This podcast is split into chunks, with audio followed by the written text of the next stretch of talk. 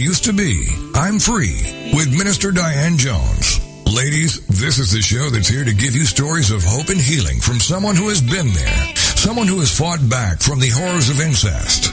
Minister Diane's innocence was stolen from her in the land of alcoholism and mental illness, which led to her being emotionally, physically, and sexually abused by her parents. Yet in spite of the trauma of her early years, she went on to become a successful wife, mother, registered nurse, and minister of the gospel of Jesus Christ. Plus, she's a virtuous woman who can help you find that woman in your life. Don't let the weight of this world or things that happen to you control your life. This is I'm Not the Woman I Used to Be. I'm Free on TogiNet. And now, here is your host, Minister Diane Jones.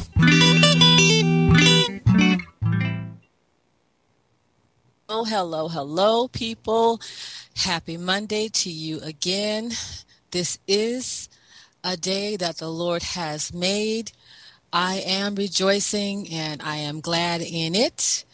I'm sure that, like uh, like myself, many of you are preparing for the Thanksgiving holiday. Um, and although I am thankful throughout the year, it's still nice to have a designated time that we set aside to give God thanks for all the wonderful, wonderful, wonderful things that He has done for us.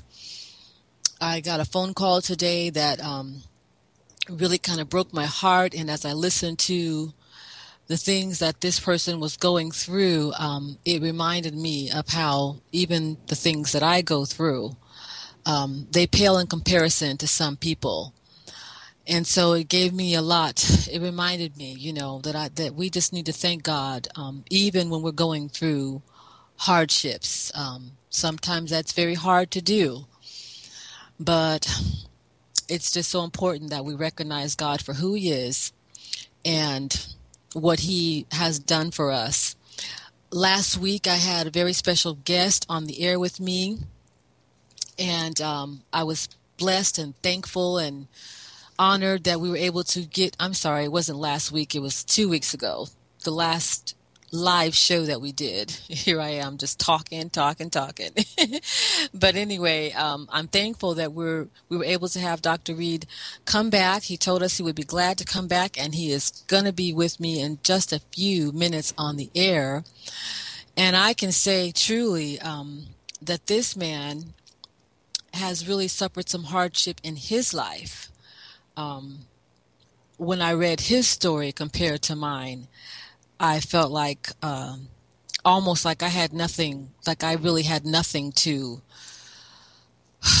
complain about or feel sorry about or anything. Um, not that I'm in that place, but if you understand what I'm trying to say, I just couldn't believe. It was just so hard to believe that that um, there's this kind of evil in the world and that our guest had to live through the type of evil that he had to live through. But like myself, the thing that really blessed me and really struck me was how God, how God delivered him. It really encouraged me to know that even when we go through horrific traumas, that God is able he is able to restore, that He is able to heal, that He does love us, that He does care for us. Um, so I won't say a whole lot about Dr. Reed. Um, I would like to look on his website.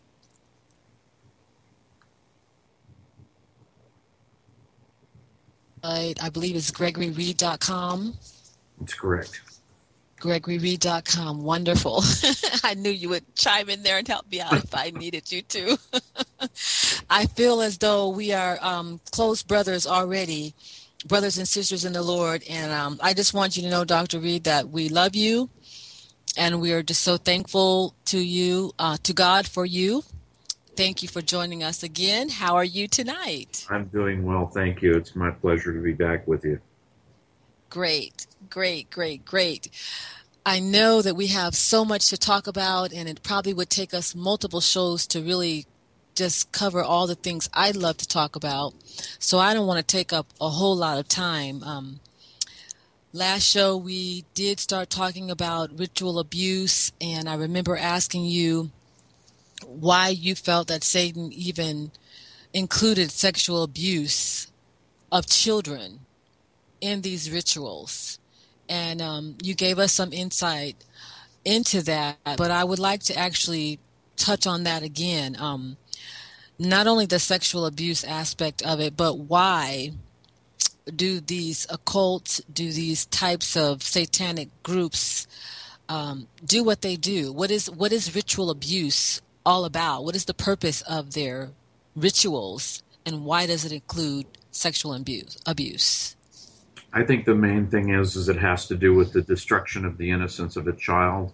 I mean, those that truly practice uh, satanic worship have an inbred hatred for God, and the best way that they can uh, injure God or or to destroy what is precious to Him is to destroy the innocence of a child. And they also, from their own standpoint, believe that when you sexually violate a child, you leave that child open to demonic uh, influence, if not de- demonic possession, really. Mm-hmm, so mm-hmm. that becomes uh, part of what they do in order to, uh, you know, open up the, the gates to the powers of darkness. So, would you could we would you say that basically i mean what is their their mission even for that like for wanting the child to be opened up to the devil you know open up to satanic you know can you help our listeners understand um, why that even is well for a lot of the groups it has to do with particularly if it's something that's in the family uh, they have to continue their lineage uh, and to continue to raise children who will be uh, part of the kingdom of darkness. And so, by violating a child, it conditions them uh, to accept that as as just part of what you do, and it also keeps them in fear and compliant, and eventually uh, raises them into the kind of a child that will grow up and continue to do that from generation to generation. Okay, so this is a way for Satan to continue his kingdom, if you will, his absolutely yes, his mission. His, and we have his, to, if we understand really the nature of of Satan's who who he is and mm-hmm. and what demons are, then it becomes very clear that.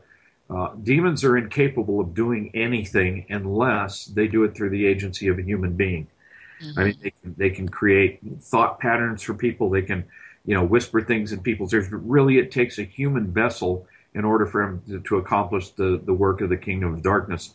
And so it's necessary for them to to break down every single wall in a human being that would keep them from evil. And uh, so it's it's a very I mean it, it goes beyond the human agency of people that think that they're just creating an earthly kingdom for Satan to rule, and it goes to the kingdom of darkness where that's how they hold on to this the power in this world. This is how demons continue to gain access uh, in this world. Mm-hmm. Mm-hmm. My husband and I, um, we started a study. Uh, we we do Bible studies in our home, and we have a conference call that we, you know, open up to people who can't make it in person. And we've been teaching about spiritual warfare, and we have been teaching that you're born into spiritual warfare whether you know it believe it or not. Whether, you know what I'm saying? Whether you're aware of it, whether you believe there's a devil or not, we're born into spiritual warfare. Would you agree with that? No, absolutely. There's there's no question, and and I think Jesus made that plain that there is the kingdom of God and there's the kingdom of the prince of this world. And if you are a human being, you're part of that battle. That's why the old Bob Dylan song that he that he did. Uh, you know, it may be the devil and it, or it may be the Lord, but you're going to serve somebody. Mm-hmm. Uh, if you're not by choice serving Jesus Christ, then you are by default a servant of the kingdom of darkness, whether you like it or not. Amen. Amen. And whether you know it or not, whether you're knowledgeable of it or not, that's just the, that's the reality of it. And wow, I think about, you know, when when some of the material that I wrote I felt like the Lord, you know, reminded me of how the scripture says that all other sins um, that we commit are outside of the body, you know, with without or outside of the body. But sexual sin is a sin that is committed within the body or within sometimes it's hard for me to explain what I'm trying to say by that, but it's it's it's committed within and against your spirit, yes, against the essence of who you are. I mean, it's like the devil really is trying to go to the core of who you are. Absolutely. And see, that's where it becomes such an important uh, thing to understand. I mean, it's part of our teaching on spiritual warfare as well, because there's a lot of people that through one, for one reason or another, in growing up, either through through being abused or just through uh, their own choices in becoming promiscuous or uh, or whatever, uh, they they still continue to be in bondage as believers, and they don't understand that those are actual. Uh, you know, as, as, you know, the scriptures say. Paul said that the, that there's a oneness that takes place. Uh, yes. In in sexual union, and and yes. it's more than just a physical oneness. It is a it's everything, body, soul, and spirit. And, and this is hard for people to comprehend. But if you if you are sexually involved with someone who has uh, demonic influence, that then becomes yours, whether yes. you like it or not. And yes. people really don't get free until they go back and go through every one of those ties and, and by the blood of Jesus, cutting the ties to them and asking Jesus to just completely sever them from that other person's spirit, soul, body, and everything else. Yes, yes. We've got less than a minute. Um, before the tunes. We've actually got about 30 seconds before the tunes. So hold that thought we're going to come back and um, pick up pick it pick it up right there. Sounds good. Wow, I'm fired up and I'm ready. I'm ready now.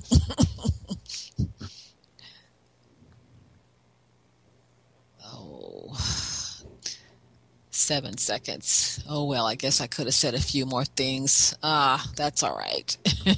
There's always time left.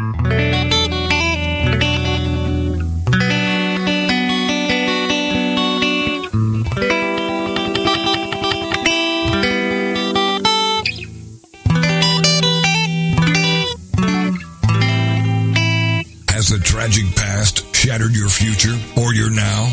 Don't let it. This is I'm Not the Woman I Used to Be. I'm Free with Minister Diane Jones. And we'll be right back after these. Get ready to live La Bella Vita with Dawn Catherine on TogiNet.com. Live La Bella Vita. If you're wanting to know all the beauty tricks of the trade and the latest fashion trends before everyone else, this is your show. If you admire celebrities' beauty and their fashion sense, this is your show.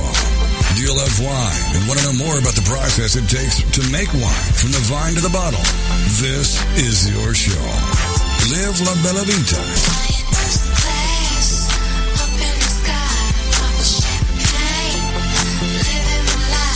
More on the show and your host, check out our website, labellavitacosmetico.com. This is the kind of show you can sink your teeth into. If you enjoy traveling and food and family, all with an Italian flair, then you can live La Bella Vita with your host, Dawn Catherine. Wednesday nights at midnight, 11 p.m. Central on TogiNet.com. Are you the kind of parent who just wants their kids to live the life of their dreams? Well, grab your kids and join How to Raise a Millionaire Radio with Ann Morgan James and Jack James. It's a lively interview and call-in show Thursday, 6 p.m. Central on the Rockstar Radio Network. This dynamic mother and son team are on a mission. They want to empower kids to dream big and go after those dreams with gusto. They want to fill the world with kid entrepreneurs. Are your kids ready for success? Don't miss their fun antics, lively guests, and discussions. For more on Ann and Jack and their show, check out their website, howtoraiseamillionaire.com. Then join the conversation of lively interviews and call-ins. And let's give our kids the tools and encouragements they need to build a future they can bank on, no matter what the economy throws their way. It's How to Raise a Millionaire Radio with Ann Morgan James and Jack James. Thursdays, 6 p.m. Central on the Rockstar Radio Network.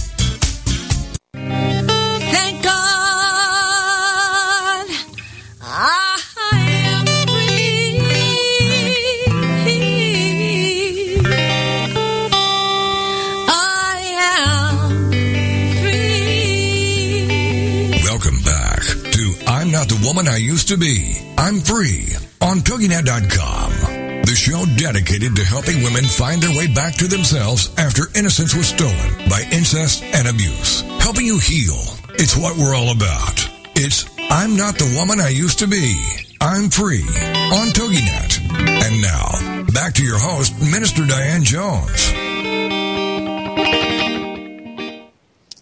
Okay, people, I am on the air. This is Minister Diane Jones with Dr. Gregory Reed.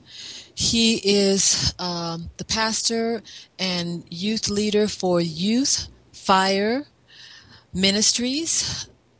They are all about telling the uncompromised truth, exposing the darkness, um, reaching out to those who have been victimized by satanic ritual abuse, sexual abuse, um, working with young people. Um, Dr. Reed has written many books, and one of them I had the pleasure to read, um, Nobody's Angel, in which he tells his story and how he was involved, caught up in the occult, how he was sexually abused as a boy. And I want to point out to the listeners how easy this can happen you know how easy these things can happen and how important it is for you to guard your children for you to guard your babies. Um, dr reed was visiting a friend staying with a friend if i remember right and his parents were not even aware of what these this friend's parents were involved in. Um, can you pick that up there dr reed? And yes it was um, someone that I had met in church, and there were two or three people in my church that were not uh, really believers in Jesus Christ. They were actually there as part of a a uh, black magic satanic type of group, and uh, one of the children of these parents uh, befriended me, and because that's what he was asked to do, and he became my friend. We became best friends, and he began to ask me to stay over the night with with them and I did. And uh, after a short period of time, um, they would. Uh, I was drugged, and I, I, was involved in activities such as child pornography and uh, ritual activities, including eventually the, the, death of the very, the very boy who had had uh, been asked to uh, be my friend. Uh, it was just a horrible, horrible, horrible time. I mean, it's taken years to repair the damage that that did. Mm-hmm. Mm-hmm. And I had I had notes here that I was actually going to talk to talk about your friend because I can tell from your um, from your writing and um, even just reading your book how that really really really you know just traumatized you and I can see I can see why but um what I'm thinking about is when I was preparing for you to come on the show the first time I talked to a friend of mine, and um, I was telling her about your story and whatnot, and she was totally blown away because she said she didn't even think these kinds of things happened. Ritual abuse, satanic abuse. Uh, she knew about sexual abuse, but combined with this sort of thing. And she said, I thought that this was something that you see in the movies that this is something that you see, you know, in some crazy, scary movie or whatever. She said, I can't believe. And this woman had a very successful career in the military, was a high ranking official when she retired, and had no idea that this type of thing happens. And so you touched on it a little bit just now. When we talk about ritual abuse, it is ugly it is horrible. Dr. Reed witnessed his own friend. I don't want to take over. I mean, walk us back through that, um, what you just said. This friend was used as a uh, recruiter? Yeah, he was, yeah. That was his, his job. He was two years older than me. I was very, I was only like nine, think, or eight or nine when we met, and he was two years older than me. And it wasn't until later on that I started to realize something wasn't right because I, I started to, uh, I was sick for days after spending time with them, and my family was just so disconnected at that point. My mother was very ill. My father had become ill. And uh, it was exactly 39 years ago, this, uh, this winter solstice, that uh, there was a Christmas party at our church. And my, I was allowed to go to that. And uh, I was taken from the church to their house, to my friend Mark's house. Uh, we were drugged. Um, we took a long drive from Box Canyon, where they lived, to the place where the ritual was going to take place. And my friend Mark was dressed in all white. Uh, he was bathed and um, anointed, so to speak, dressed in all white. And uh, at some point in the ritual, a knife was placed in my hand, and I was forced to participate in in his death. And I remember pieces of it, and then I remember him being thrown onto a fire, and then being sick for weeks after that, um, and then later finding out from my father that that his that my mother was so sick that she was hospitalized that night, which I think was very deliberate by by whoever engineered this, and he was so caught up in taking care of her that he has no idea what happened to me during that period of time. Right, right. So look at how calculating, look at how cold, look at how evil Satan is and how he works. He comes through the church. He, he plants someone in the church.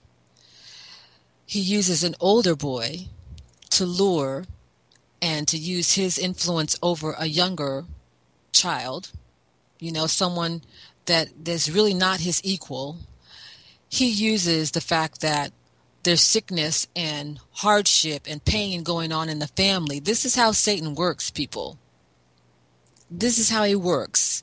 And this this is why it's so important for us to understand how he works and why why God opposes him. Why why God tells us not to open the doors for these types of things to come into our lives even when it comes to consensual sex with someone that you're not married to, because it opens the door for this type of evil.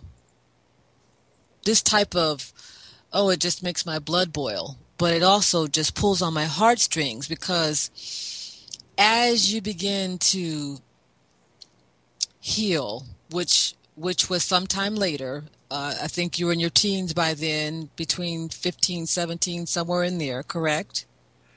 Yes, that's when that's when the healing began. Yes.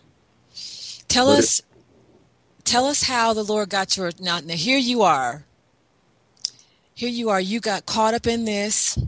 You didn't even fully know yourself that this was evil. It was just something that was introduced to you, right? Right, and and and most of the horrors and the trauma of what I'd gone through, I was so scrambled at that point. I didn't know up from down. I didn't know what was real. I, I didn't know why I kept remembering things that didn't make sense to me. Mm-hmm. And of course, when you're that young and it's that traumatic, then you just you just suffer to even make sense of anything. Mm-hmm. Uh, my behavior just changed so radically. I became very promiscuous. I began to drink. Mm-hmm. And just I had because of what they did and because of my birth lineage, I had such a natural gift, if you want to call that. I know it's cursed now, but mm-hmm. at that time I had such a natural gift for the supernatural and the occult that I deliberately started to open up the door to the supernatural, the seances and Ouija boards and predicting the future and anything I could. And so by the time I was 15, that was my entire life. Mm-hmm, mm-hmm. Hmm. When Jesus set me free from that, it was the beginning. It took it took years. It, it was God allowed me to heal on so many different levels uh, from the age of 15 when I was saved until really my late 20s, and then it was like round two of the surgery, and I had no idea how extensive it was going to be, how difficult it was going to be. But God unraveled every single thing that I had been through, one thing at a time, and eventually brought me to a very, very difficult but very definite deliverance from a demon that had been placed in me as a child. And here I was as a Christian walking around, I had no idea that this thing was that deeply embedded in me. Mhm. I didn't even believe Christians could have that kind of a struggle, and I taught that they couldn't. Mhm, mhm, mhm. But when I went through the deliverance by myself in a little remote motel out in the middle of Southern California, that's when I absolutely knew that uh, that the enemy was capable of just absolutely just wrecking a child in these ways, and and that deliverance was part of what they needed to get set free. Okay, we've got about two minutes before we go on the break, but I want to talk more about the actual processes because on our program we did quite a bit of a series on deliverance and what that looked like in my life and what I what I know about it. And of course, I saw some some very you know a lot of similarities in yours, but I I want to review that um, as much as we can for our listeners tonight. That oftentimes it is a process Yes, it does seem to depend on how how deep the wounds and the traumas are because Yes. God can't just I mean, wow, if he just some if he just revealed all of that and tried to do all that in one fell swoop, it it might destroy some of us. I mean, we I might just really believe that it took it took time, and, and God is very gentle. Mhm. And something as traumatic as this, it, it's got to be, well, in a way, like the scriptures say, line upon line, precept upon precept. Mhm. God had to spend probably the first 10 years of my Christian experience building my foundation in the Word of God. And that was the real key for me, so that when the time came when this had to be dealt with, there was something left to stand on. Because I think without that foundation, I may not have survived the deliverance. Amen. Amen. I I know what you mean. We've got 7 minutes. I mean minutes. 7 seconds. So we're going to pick that up after this break.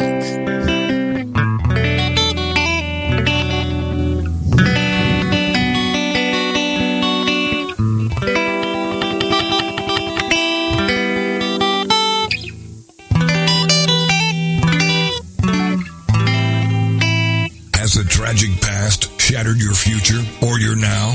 Don't let it. This is I'm Not the Woman I Used to Be. I'm Free with Minister Diane Jones. And we'll be right back after these. Have you heard? The pages of American Patchwork and Quilting magazine come to life on our new weekly online radio show, American Patchwork and Quilting. Join Pat Sloan, our blogging and quilt designer host, as she talks about the latest trends, ideas, and inspirations. Her guests include quilt pattern designers, authors, quilt shop owners, and our editors. All quilters, just like you. Call in with your questions. Get quilting tips from industry experts. Learn about free patterns. Hear behind the scenes stories from our magazines, American Patchwork and Quilting, Quilt Sampler, and Quilts and More. Get the scoop on free stuff and find out more about the best independent quilt shops in North America. To listen to a live show, tune in Monday at 4 p.m. Eastern. Just log on to allpeoplequilt.com slash radio. To hear past shows, go to iTunes and search for American Patchwork and Quilting Radio. We hope you'll join us because we know that quilting changes everything. Equipping the Saints Ministries. Our mission is to equip and mature the people God calls to do the things they are called to do with confidence and boldness, and to create soldiers for the army of the Lord, and to impact our communities. If you are not local, you may participate via conference calls, or we can make information available to you via email. The Saints Ministries is home based in Maryland. You may write to us at Post Office Box 1616, Clinton, Maryland 20735, or email us at VIR2US1 at Verizon.net.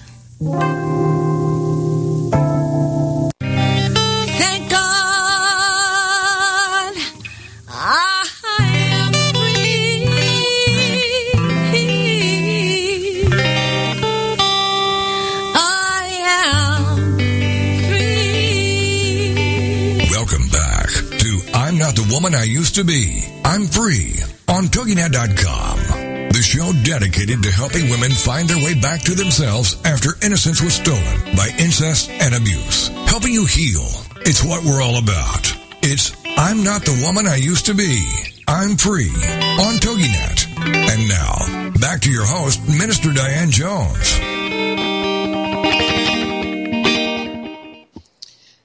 Okay, we are back on the air. I can't believe how fast time is going by.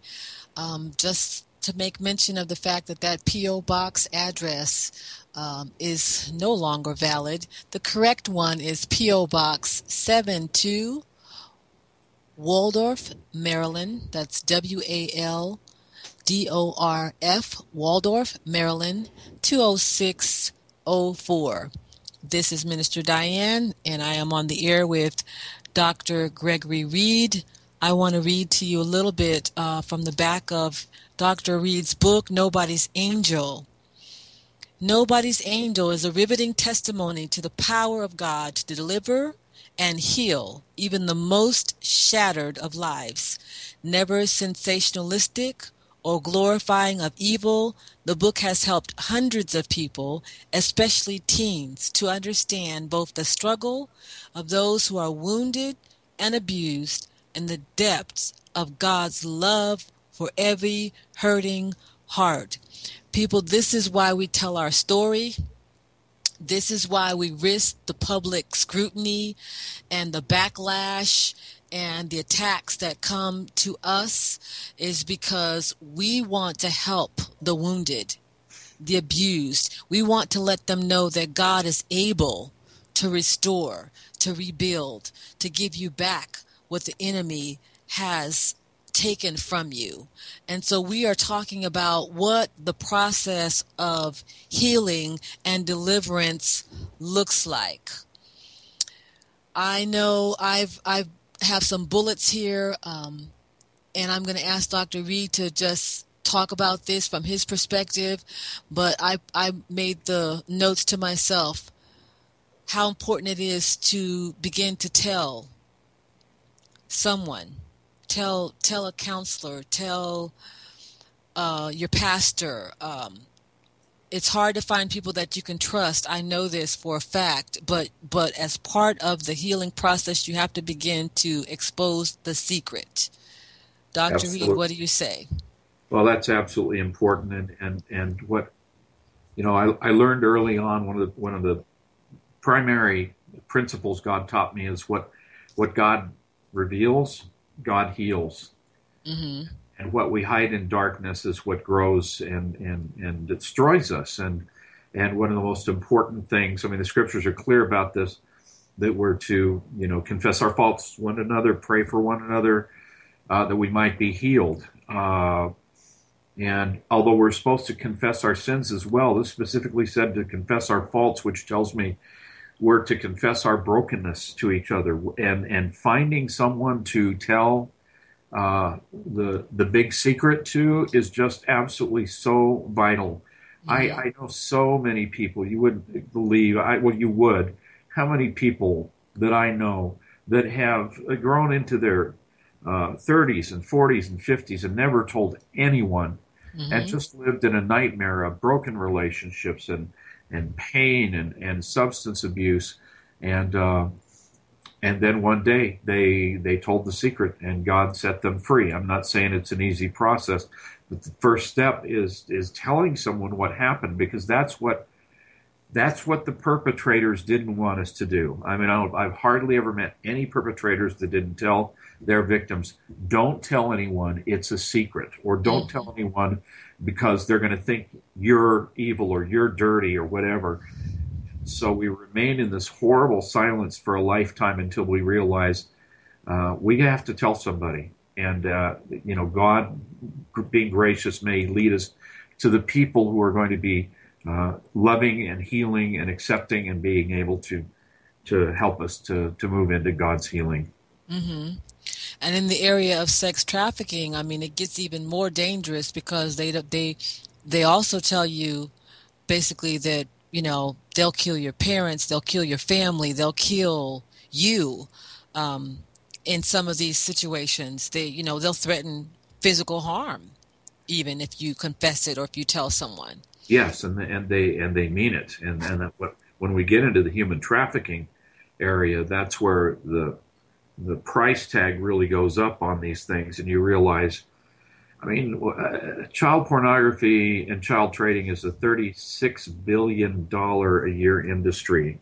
I don't even how to know how to even begin to grasp that kind of damage, and and and and and trying to help is sometimes feels like, you know, just throwing a little pebble in the pond, but.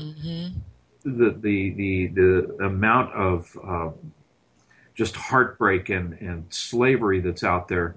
Um, and and that's definitely an area where Christians need to get behind and support those that are trying to to to stop that. But when when you talk about and part of the, the problem is is that our it's it's very hard for us to accept that this kind of evil exists. As you mentioned earlier, your your friend in the military, uh, it would probably completely take her and a number of people off guard to know one of the, one of the major practitioners of black magic in this country, although we've never been able to deliberately connect him to a crime. We have we have reasons to believe there were crimes against children, but he actually had a 21 year military career as lieutenant colonel hmm. and to design the psychological warfare unit for the army.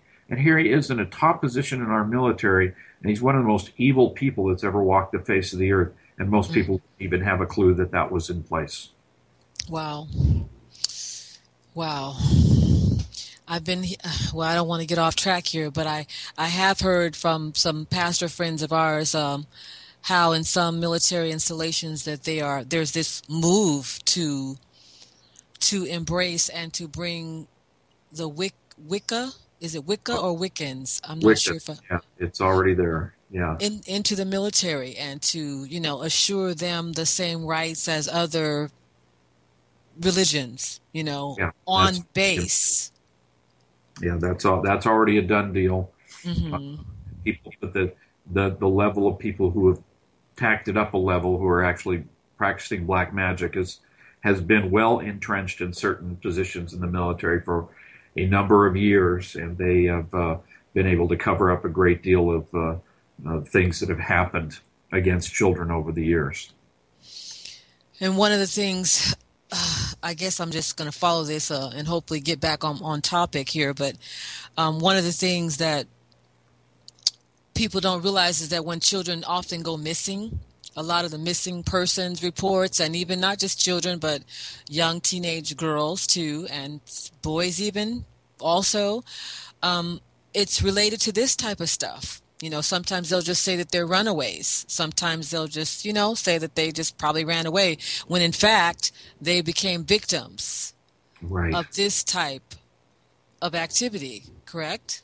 That's correct, and and and the difficult part is is that uh, law enforcement, because of the way it's set up, if, particularly if a teenager runs away, or if a teenager is kidnapped or just goes missing, uh, then law enforcement will basically put them on the back burner after the first day or so, assuming that they are a runaway hmm and they are some of the most at-risk kids. Of course, you know, I mean, I've worked in this area long enough to know that there are hidden places all over this country, very low uh, socioeconomic uh, uh, places and cities and, and trailer parks where parents are uh, unable to watch after their kids for one reason or another.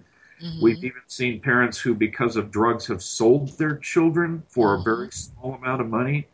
And no one is watching, no one is keeping track, and uh, you know it, it- it's it's hard to believe in this day and age where you know it seems like the government knows everything about us that that children can go missing. But it, it happens all the time, and uh, a lot of the victims go into the the child sex trafficking, and a number of them are undoubtedly uh, become part of sac- sacrificial offerings. Right, right. And it makes me wonder, you know, how much of that is all part of um, part of the scheme, if you will. Like why, like you said, when when we're living in a time when so much is known about so many things, how things like this can still uh, go undetected. Well, one of the most difficult things that I learned over the course of time is that when you're dealing with people who traffic in children, when you're dealing particularly with pedophiles, and particularly with those that have a lot of money uh, and that are in positions in high places in the government or in in uh, the city or whatever, or in the public standing, that it's very easy for them to cover things up. Uh, and to keep people from talking. I think we learned that in the Jerry Sandusky uh, Yes. situation. Everybody rallied behind this man initially because he was their hero. And without realizing that he was so, you know, I know it's still, a, he's in jail and he's trying to overturn the trial, but there's no question in our minds, those of us who have been involved in this work, that, that he, the truth of how many kids he, he uh, violated will probably never be known.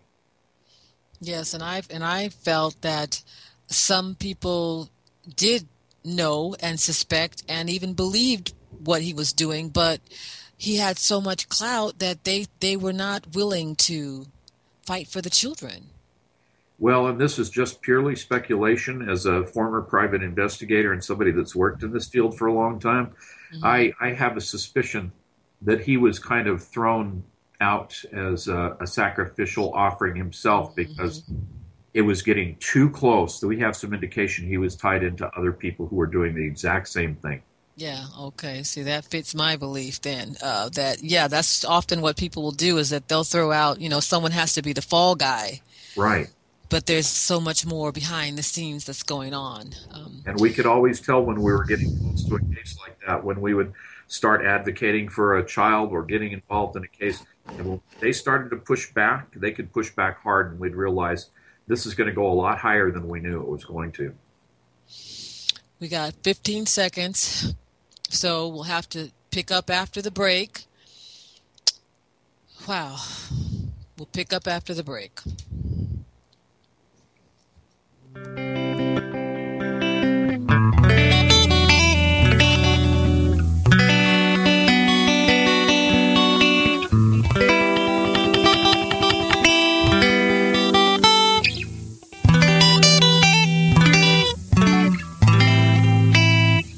Tragic past shattered your future or your now?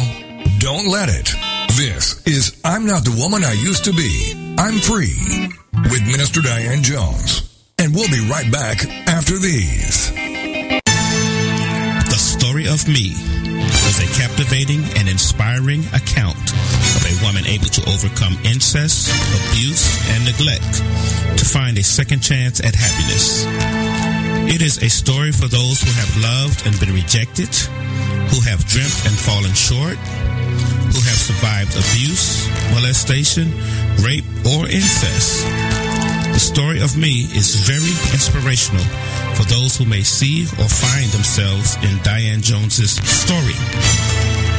You may purchase your copy of The Story of Me online at www.authorhouse.com or any of the major bookstores.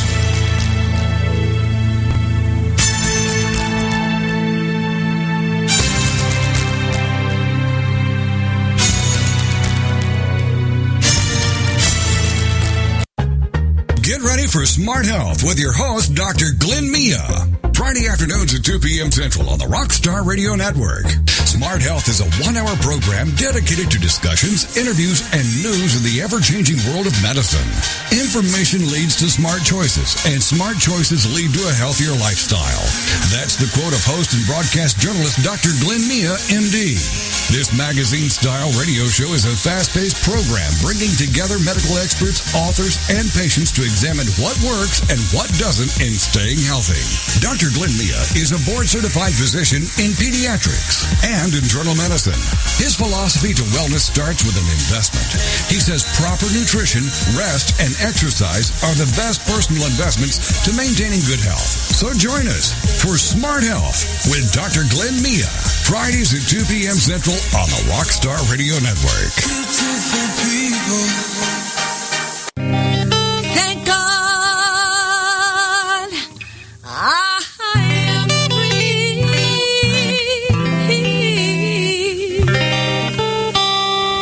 I am free. Welcome back to I'm Not the Woman I Used to Be. I'm free on TogiNet.com. the show dedicated to helping women find their way back to themselves after innocence was stolen by incest and abuse. Helping you heal. It's what we're all about. It's I'm not the woman I used to be. I'm free on TogiNet. And now, back to your host, Minister Diane Jones. Okay, people, this is Minister Diane, and I have uh, Dr. Gregory Reed on the air with me. And I know my husband Chris is uh, behind the scenes uh, listening too. And honey, you know you're you're always welcome to uh, to join in. Um, do you have any thoughts that you want to say? Because we're running out of time. And no, I'm soaking it all in, and I, I want to keep it going. Okay, okay. Well, um, we are talking about deliverance. We kind of got off on um, talking about sex trafficking and, and the pedophile um, Sandusky situation. And I mean, there is so much that we could talk about um, on these shows and on this show, but I do want to get back to what deliverance looks like and some of the other bullets that I um, wrote. I want to have Dr. Reed uh, chime in and give us his thoughts on this. Uh, I noticed that you had counseling at different times. Um, some of it was through members of the church world, you know, different pastors. Um, tell us what you think about how important counseling is to recovery. Um, things like triggers, how certain things would trigger memories and and work towards helping you remember things. Um, I mean, there's so many things, but let me give you a chance to respond to those two things: counseling and triggers. Well, I, I have a long history of finding the wrong counselors, which I guess you know has its advantages. At least you know what not to look for. Uh, Uh-huh. I, I went through a series, some Christian, some secular. hmm Uh, because of the nature of what I had been through, most people just scratched their head and said, "You know what? I just don't know what to do for you." And uh, uh, thankfully, not everybody's going to be in that place. And I think a good, seasoned Christian counselor is very valuable, hmm especially if they can just give you word-centered uh, counseling and word-centered prayer that will help. Really, a, a real biblical counselor is just kind of a facilitator for the Holy Spirit to work in that person's life. And uh, thankfully, I eventually uh, came across a a woman who was uh, knew that I was going to need something more than talk therapy, and she brought me to a place where God finally just opened up the floodgates of what had happened to me, and it was so it was so dramatic that it scared her uh, because once once the whole thing just came out, it was just so brutal, and she had never never really dealt with that before, and that was the start. Uh, I had been having uh, reactions, what they what you could call them flashbacks, or hmm even what they call body memories, where my body would react to things. I would get rashes and and all sorts of uh, painful, uh, just pain from nowhere, uh, without realizing that this was part of the memories that I had worked my whole life to, to just to numb out. Were starting to come to the surface. So after the initial major uh, floodgates were open, then it became a matter of realizing that I knew what was going on. Instead of just having a crisis or a meltdown or someone said something to me and I would go ballistic or I would just run and hide, I would have to sit down and say, okay, what what triggered that? What did that trigger in me? Mm-hmm. And I would have to go to God and spend some time in prayer and say, Lord, I need you. You're the one that reveals the hidden things. You are the one that knows everything. So I need you to show me what was it about that person or that situation that what did that trigger in me? What am I? What what do you need to show me? And he would uh, always just show me what it was, and then I would be able to walk through that and kind of. For me, a lot of it was just connecting the dots hmm you know, to make to to know that well, there's a reason I reacted that way. It just wasn't random, but this was connected to that, and because this was connected to that, I need to look at that. And when I look at that and put it under the blood, then I can get free of that.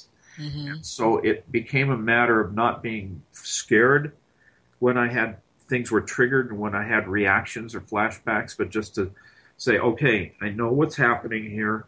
and I just need to give myself enough safety to walk through this and to let God walk me through this.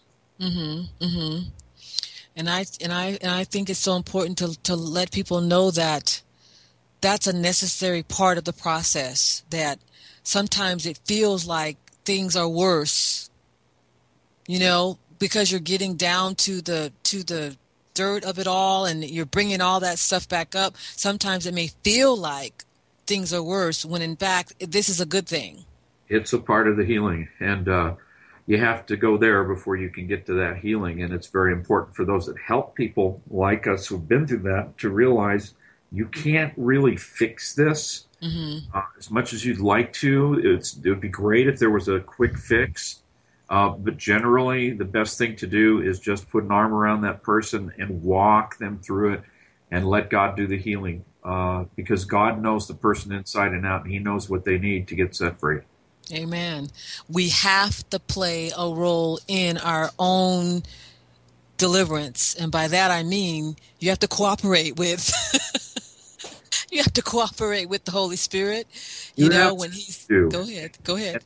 That was what was see the, the difficulty for me is that I was raised in spiritually. I mean, and, and I, I totally respect people who disagree with me on this, and I understand why they don't. But I, I kind of ra- was raised with and accepted the theology that if the Holy Spirit dwells in me, then the devil can't dwell in me, and Right. that, that's that's good. I understand that, but it's a little problematic only because uh, I, I had run across a situation where I was counseling someone who was a believer, and they went into a hundred percent full blown demonic takeover, Mm-hmm. and I'm like, wow, this really messes with my theology here. I I have to resolve this somehow, and uh, I knew they were a believer. I, I had known when they received the Lord. I knew that they were saved, but I thought, well, Lord, how can something evil dwell in me or in someone?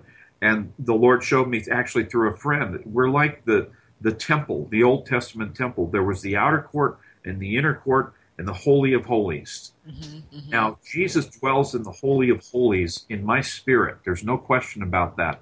And I can absolutely say that Satan can't even get anywhere near there. But can he get in the outer court? Yes, I think he can.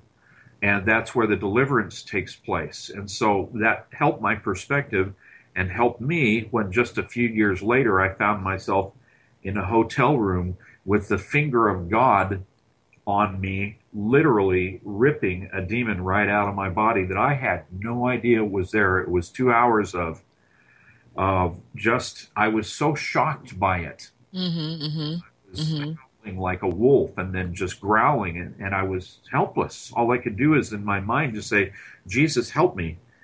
Uh, this really messed with my theology because I knew I knew Jesus. Mm-hmm. Mm-hmm. And until afterwards, I understood that this thing had been placed in through the sexual abuse as a child in ritual. This thing had been sent to guard me and to become uh, my uh, totem, so to speak, my demonic guardian. Hmm. And it, it, it was so much like me that I thought it was me. Right. And that's why nobody could get to it.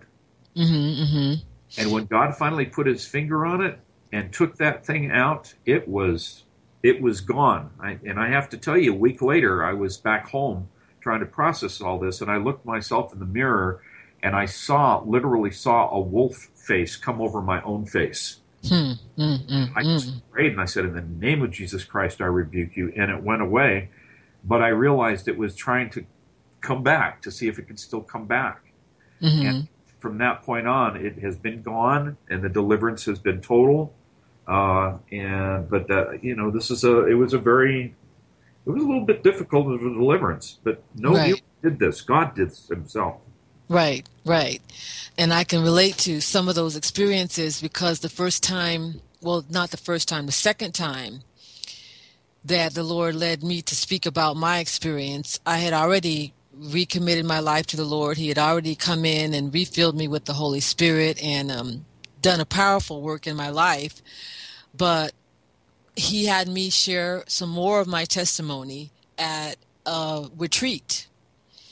And after I spoke about what had happened to me, I got deathly, I mean, I got sick. I mean, I was sitting there and the Lord said, uh, go to the bathroom because you're going to be sick. And I'm talking about when I got, I barely made it there, but, but what came out of me was just like projectile vomiting. I mean, it was just, and it just was sudden. Um, and I call that purging. Um, from, from from the way I was raised in the holiness church and whatnot, we were taught uh, that many times people, even though they got saved, they still had to be delivered and they still had to be purged. Yes. And it, it could be from demons or it could just be from the residual of some form of bondage or sin that they were involved in. And it comes out in those different forms.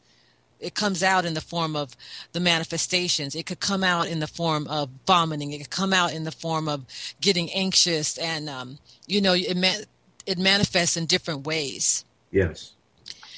and so what you're describing was was you know the wolf like sounds and um wow i mean but people don't teach about this anymore in churches they don't even allow opportunities for you to be we, we had they had altar calls. I've only got a minute left. Oh lord. Well dr reed i guess the best thing we how how should we close the night? We've only got a minute. How should we close the night? Let's just pray real quick for the listeners. okay. Father, in the name of Jesus, we pray for everybody that's been in the sound of this this program. Lord, I want to thank you for my friends, God, that are reaching out, Lord, to those who are hurting, and pray in Jesus' name that everything that's been spoken tonight, Lord, would would be a revelation of healing of our our awesome God who can heal the deepest wound, Lord. And I thank you.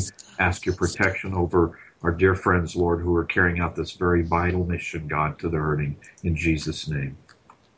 In Jesus' name we pray. Thank you again. Um, I know we'll get to do this again sometime soon. I'm going to let you enjoy your holiday, though. Amen. And you too have a blessed Thanksgiving. We have much to be thankful.